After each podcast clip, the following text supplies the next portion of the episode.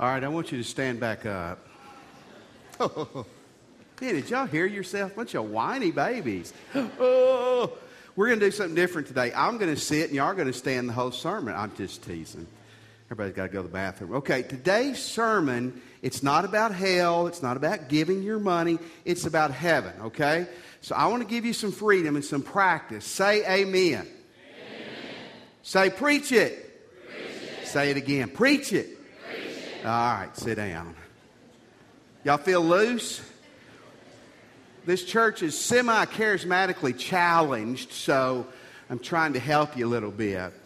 How many of you have heard of the movie or seen the book, Heaven is for Real? Are you familiar with it? It's the story of a, a four year old who, this was in 2003, so he's much older now, named Colton Burpo. And his father's a pastor, but the story goes he was, uh, he was in surgery, and during surgery, he died. And the book, and hence the movie, is supposedly the story of his experience. I have not seen the movie, nor have I read the book, so I cannot comment or be an expert at all on the subject. But the, the first three or four days the movie was out, it, it uh, grossed over $20 million. And the book's been a New York Times bestseller for many, many, many months. We want to know what heaven is like, don't we? We have a desire to know what does lie beyond. So we're going to look at a different book tonight. We're going to, or this morning, we're going to look in 2 Corinthians 12. We're going to look in a, a book that God wrote through Paul. And we're going to look at some of the things that it has to say about heaven. And I really do think that you're going to like what it has to say. 2 Corinthians 12. And you can read on in your Bible with me, or you can read on the screens. Verse 1 and 2 he says, I must go on boasting. Although there is nothing to be gained, I will go on to visions and revelations from the Lord. Verse 2 I know a man in Christ who 14 years ago was caught up to the third heaven. Whether it was in the body or out of the body, I do not know, but God knows. Now, Paul is fixing to share an experience from his life it's kind of strange he's talking in the third person here. This was not uncommon. Jewish rabbis often would do that to kind of deflect, especially if they were saying something good, to deflect the, the, uh, the, the glory or honor off them. Normally, we don't talk in the third person. What would it be like to talk in the third person? It would be like if, if you came up to Wayne after church and you said, Wayne, do you like Ruston? Wayne, do you like being a part of First Baptist? And, and Wayne's answer was, Wayne likes Ruston. Wayne likes being a part of First Baptist. I remember years ago I was watching a sports show and Herschel Walker, y'all remember Herschel Walker? Played great running back for Georgia, played for a semi pro team in Texas uh, for a while. But they were interviewing Herschel, and Herschel kept talking about Herschel. Herschel this, Herschel that, Herschel this. And I thought, he's got a, a, a brother or a relative named Herschel. He was talking about himself. That's talking in the third person. Again, it was not uncommon in, in this day and age. And he says, this happened, this experience 14 years earlier, which would have been before Paul really began his ministry as a missionary. So it was early uh, in his Christian journey. And he says, I was caught up. I was literally, it, it's the picture of being grabbed. It, the word rapture is a word you hear a lot in religious circles. Strangely enough, the word rapture is never found in the Bible. The concept of a rapture, being snatched up or grabbed up, is found, and it's found right here. Paul was saying, I was grabbed up like an animal grabs its prey, just kind of very unexpectedly. I was, I was snatched up. He says, I don't know whether I was snatched up in the body or in the spirit, but I went to heaven. He says, I went to the third heaven. You see that on the screen or in your Bible? I was caught up, I was snatched up to the third heaven. Now, Jewish rabbis in Paul's day, some said there was three heavens. Some said there were seven heavens. That was pretty common. There was all over the scale. Some said there was up to 365 different levels of heaven. I guess the cool thing about that is if you didn't like somebody in heaven, you would never have to see them. If they were on 214 and you were on 280 or whatever, you could avoid them for eternity. But Paul says that he was caught up, that he was snatched up. He says, I don't know whether it was literally my body or whether it was in spirit. I was caught up to the third heaven. And here's what he's laying out. It really is cool. Many of the Jewish people looked at heaven in three layers. They looked at the clouds as the first heaven, that was above the earth. The second heaven was the stars. And the third heaven, this is real cool, the third heaven is where God is and where God was. And Paul says, Listen, I was caught up. I was snatched up to the third heaven. I was caught up to where God is. In verse 3 and 4, he says, And I know uh, that this man, whether in the body or apart from the body, listen, whether again, whether I went to heaven in the body or in the spirit, is what he's saying. I don't know, but God knows, was caught up to paradise. No, paradise, folks, is a very interesting biblical concept and word. It's a Persian word that literally means a walled in garden, a beautiful garden, or a park. Now, to, to help you understand some, some significance of it, is that, that this word's found in some other very important parts of the Bible. Now, this is a little technical, but it is important. The Old Testament was originally written in Hebrew, but by Jesus' day, Greek was the common language of the people. And so the, the Hebrew Old Testament had been translated to Greek. It's called the Septuagint. The New Testament was written in Greek originally, and it's very possible Jesus read out of that Septuagint. In Genesis chapter 2 and 3, when it talks about the Garden of Eden, you remember the Garden of Eden, Adam and Eve, perfect, God was there, walked amongst them. It uses that word for paradise that you have here when Paul says, I was caught up to paradise. Now, it's used in another very significant place in Luke chapter 23, verse 43. You remember when Jesus was dying?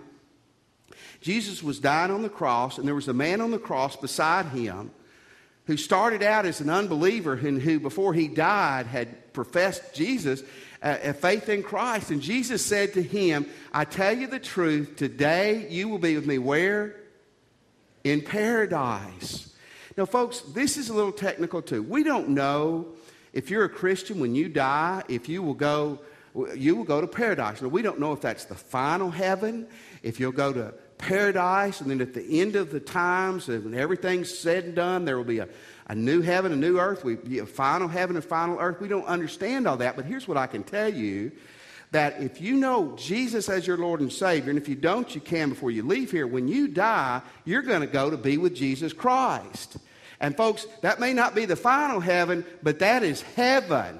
Okay? That's going to be unbelievable one. So don't get confused. Well, the first, first thing won't be as good. No, it's going to be awesome as we're fixing to see. So let's unpack a little bit about what Paul says. And we're going to have to use some other verses too. But, but what is heaven like? What is heaven like? Paradise like?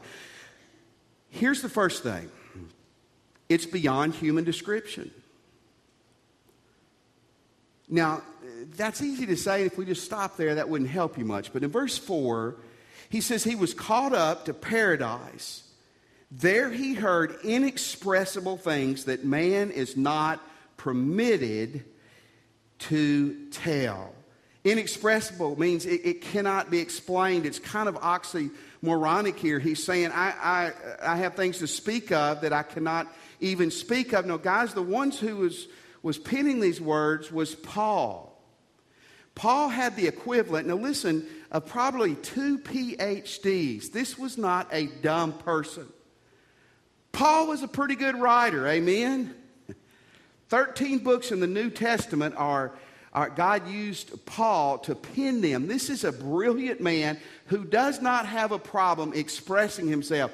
And he said, What I saw and what I heard in heaven is so awesome, I cannot even tell you how great it is. Is that not, that not send chills up your spine? I mean, that ought to excite you. I also believe that it's so wonderful. If he told us what heaven was like, we'd be completely miserable down here. So that may be part of the reason he said, I'm not permitted to tell. But he said, It is so unbelievable, I cannot even express it. I really believe the Bible gives us about 1% of what heaven's going to be like. I really do.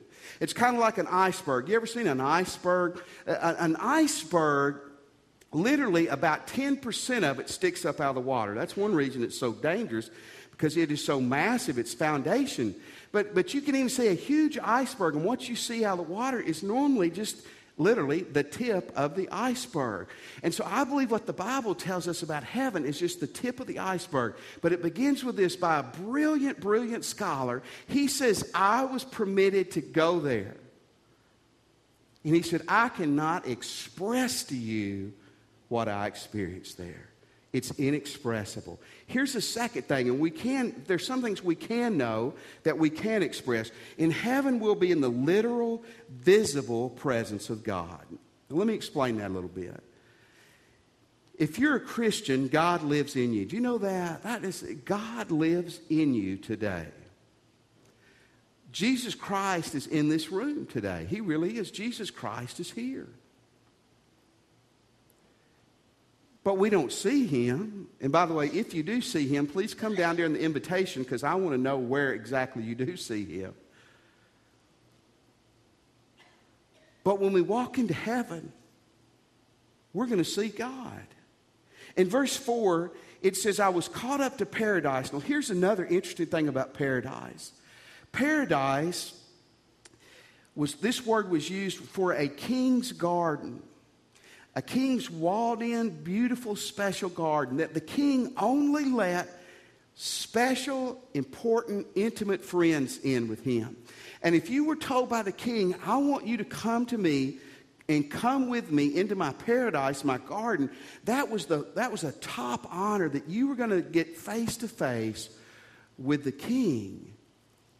And, folks, that's what heaven, that's one of the most unbelievable, wonderful things about it. In Revelation 21 3, it says this And I heard a loud voice from the throne. Now the dwelling of God is with men, and he will live with them. They will be his people, and God himself will be with them and be their God. Now, again, God is here today. God is your God, many of you. God is my God. It's talking about, in, a, in, in our understanding, that it will be in a literal, visible sense, will be with God. Now, I know the Bible says no one will ever see God. That's talking about here on earth. Revolution, uh, Re, Revolution. Revelation 22 4, they will see his face and his name will be on their foreheads. I hope this is exciting, y'all. Now, I don't want you to get your ticket today. I mean, I want you to have your ticket. I don't want you to rush the journey. But can you imagine what it'll be like someday? You've prayed and you've loved and you've worshiped Jesus, and someday you're going to walk in and you're going to get to see him face to face. Is that not awesome? Listen, if that doesn't excite you, I'm not being ugly. You need to be saved this morning. Only a lost person that wouldn't excite. That ought to excite you. That is tremendously, tremendously exciting. Here's the third thing about heaven everything will be perfect. Everything will be perfect. How many of you are ready for that? Everything being perfect. Revelation 21, 4 through 5. He says, I will wipe away every tear from their eyes. There will be no more death, or mourning, or crying, or pain, for the old order of things has passed away. He who was seated on the throne said, I'm making everything new. Then he said, Write these things down, for these words are trustworthy and true. Why would God have to tell us what he's saying is trustworthy and true? Because he wanted to drive it home. And I think because this is so unbelievable. Here's one of the first things he says In heaven, there'll be no more death. Some of you are young and maybe you haven't been touched a lot by death. Others of you have been touched by it in some deep and personal ways, and you know that there's no more horrible thing, no more robber of joy in life than death. Bible says death's part of life. Two people a second die around the world. 120 people die a minute around the world. But the Bible says when we get to heaven, death is gone forever. No more funerals, our funeral homes. Isn't that awesome? But not only just that, there won't be any more pain. All physical suffering and pain will go away. I read this week that estimates are that, that in the United States, this is just talking about adults, that up to, to 40 million adults suffer from some type of chronic pain throughout their life or at some point in their life. Chronic pain described as, as a pain that lasts from three to six months. I asked my wife this week if she's ever suffered from that. She said, I've been suffering for 16 years. Then I figured out we've been married for 16 years.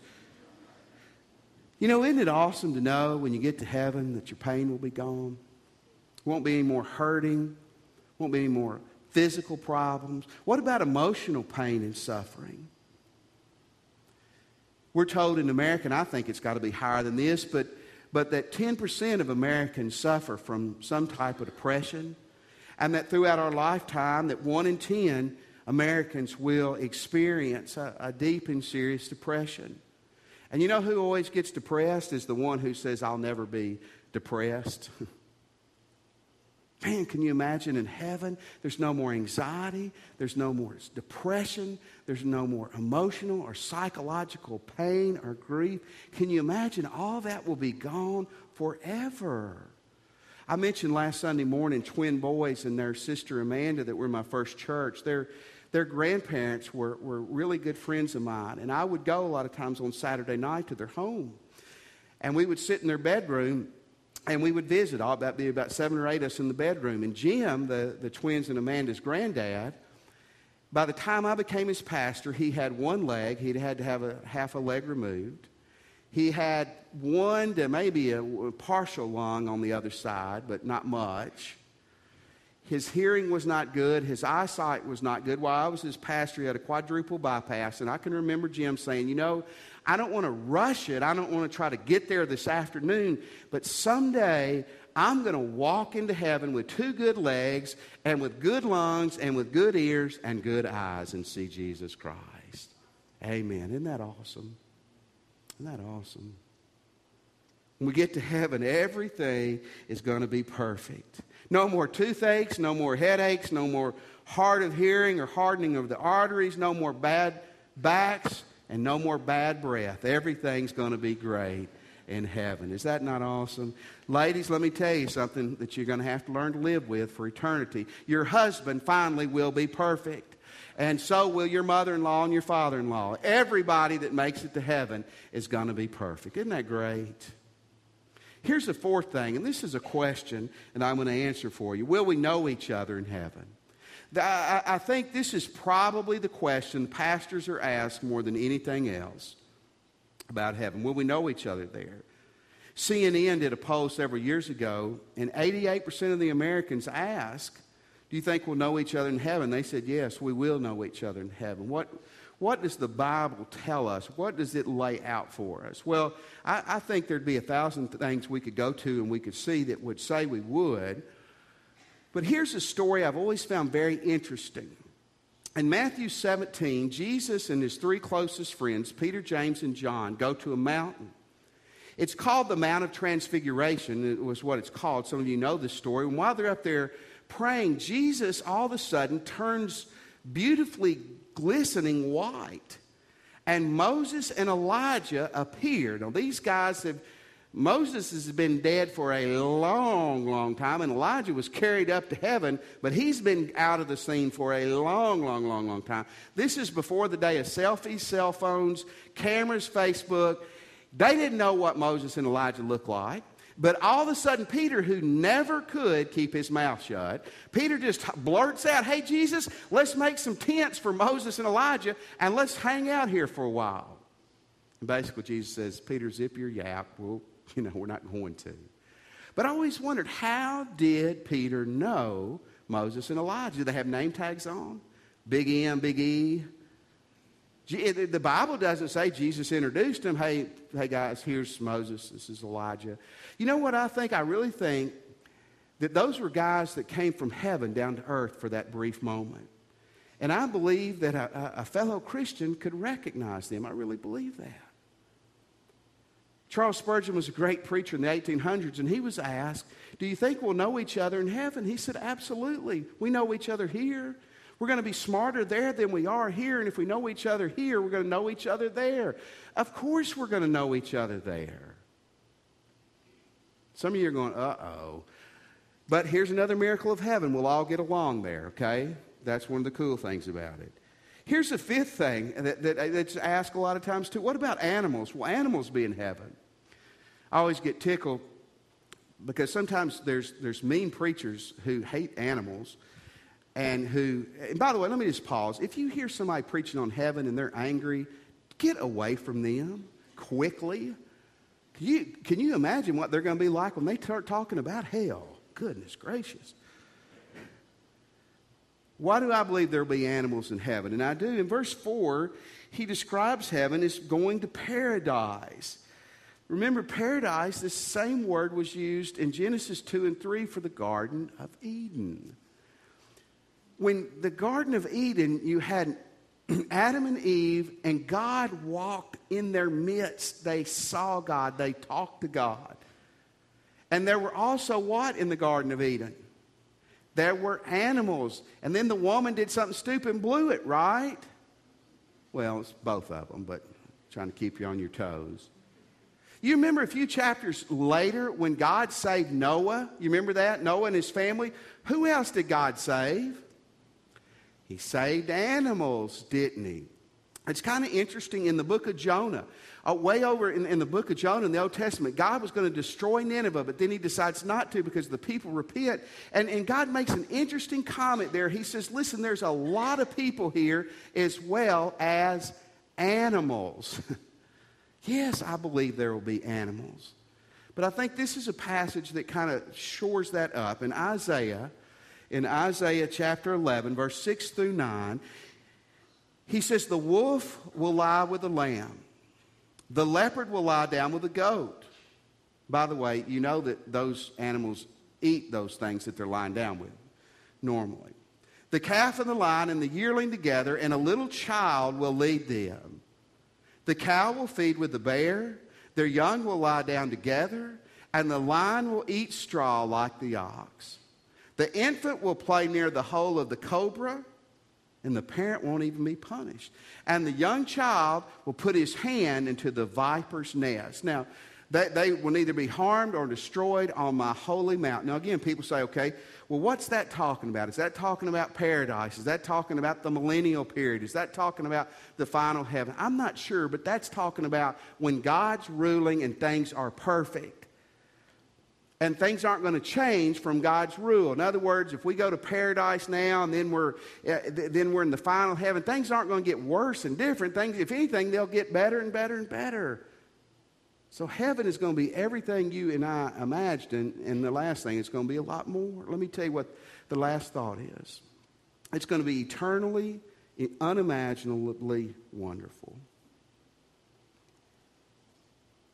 Eternally, unimaginably wonderful. In Matthew 25, verse 46, Jesus said, talking about two groups that you're in one of these groups, and so am I. One group will go away to eternal punishment, but the righteous, those who belong to Jesus, to eternal life. Leave that there for a moment. Folks, the word eternal there means non ending. It doesn't mean temporary, it doesn't mean it's going to change, it means it's completely non ending. And what he says is that as that people who don't know Jesus, when they die, they're going away, the Bible says, to eternal punishment, non ending punishment. The Bible describes it in another place as non ending death. And here he talks about heaven. Heaven is eternal, non ending life. The idea of eternal life is not just quantity, but it's also quality. It's an unimaginably wonderful, never ending existence. It's, you can't get your head around that. It's so fantastic. In other words, when you get to heaven, it's not going to change we have a beautiful old hymn, many of you know, Amazing Grace. And the last verse says, When we've been there 10,000 years, and the truth is, folks, in, in heaven, 10,000 years is going to be just like a minute. It's eternal, it, it's non ending, which is going to be on the good side of it. It'll be great. In verse 4 again, it caught up to paradise where things he saw and heard were inexpressible. We just can't get our heads around heaven. It's so great. In 1 Corinthians chapter 2, verse 9, this verse sums it up. Folks, pay attention to this verse. However, as it is written, no eye has seen, nor ear has heard, nor mind has conceived what God has prepared for those who love Him. Brian, run that verse one more time. No eye has seen, nor ear has heard, nor mind has conceived what God has prepared for those who love Him. Okay, here's what he's saying. You have never in your life, no matter how many beautiful things you have seen, you've seen nothing that compares to heaven. No matter, no matter what beautiful music, speeches, whatever you've heard, you've heard nothing that compares to how heaven's going to be. Now, now, the last part of it is just here's what he's saying you can't imagine. In other words, that, that if we sat around, if we had a committee, a heaven, figure out heaven committee of our smartest people, and we sat around talking about what heaven was going to be like, we can't even dream up how great it is going to be. How many of you want to go there? No, I think I'd rather go to hell and burn forever. Good grief. This shouldn't this isn't selling something hard. I this is unbelievable, is what God's saying. There was a family that, that were going to go get a puppy. It was a dad and a mom and a little boy. And they decided before they went, they were going to let the boy pick out the puppy. And so they go and they look, and here's the mama dog, and the mama dog's laying around, and there's, there's seven or eight little six week old puppies running around, and they notice that the little boy zones in on one of the puppies. So they ask him, Which one do you want? And he says, I want the one with the happy ending. that little dog is just wagging its tail so much its rear end shaking. It's twerking, I guess. Mama, Daddy, I want the one with the happy ending. Let me tell you something. You're going to die and I'm going to die, but I'll tell you what I want. I want the one with the happy ending. And you know what? If you don't have it, you'd be very foolish to leave here this morning without securing it. Let's pray.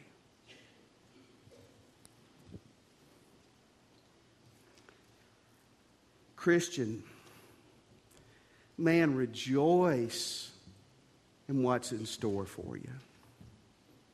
Rejoice in what God has for you and live worthy of it.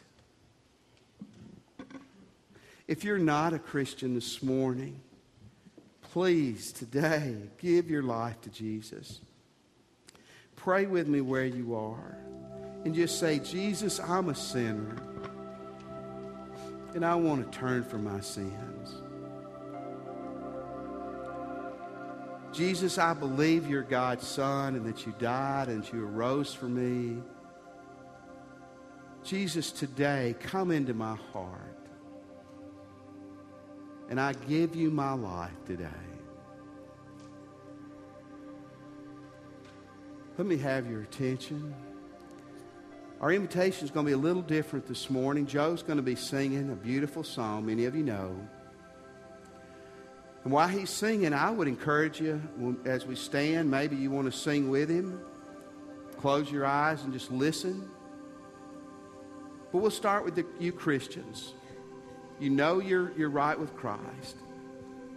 Maybe today you need to come to the altar and just bow before God and thank Him for saving you and for what He's got in store for you. Maybe today you ought to look and say, you know what? God's got waiting for me. I need to spend the rest of my life living full throttle for Him. Christian, maybe where you're standing or at the altar, it's a day to get it right with God. Maybe you'd like to join our church today. We would love for you to. And one way you can do that when we stand is just come and talk to one of our ministers. We'll be down here. We would love for you to join us. And if you're not a Christian or you're unsure, why would you leave here this morning without settling it? Why would you leave here not secure in your home in heaven. Let's stand as God leads you. You sing along, you listen, but more importantly, respond to God.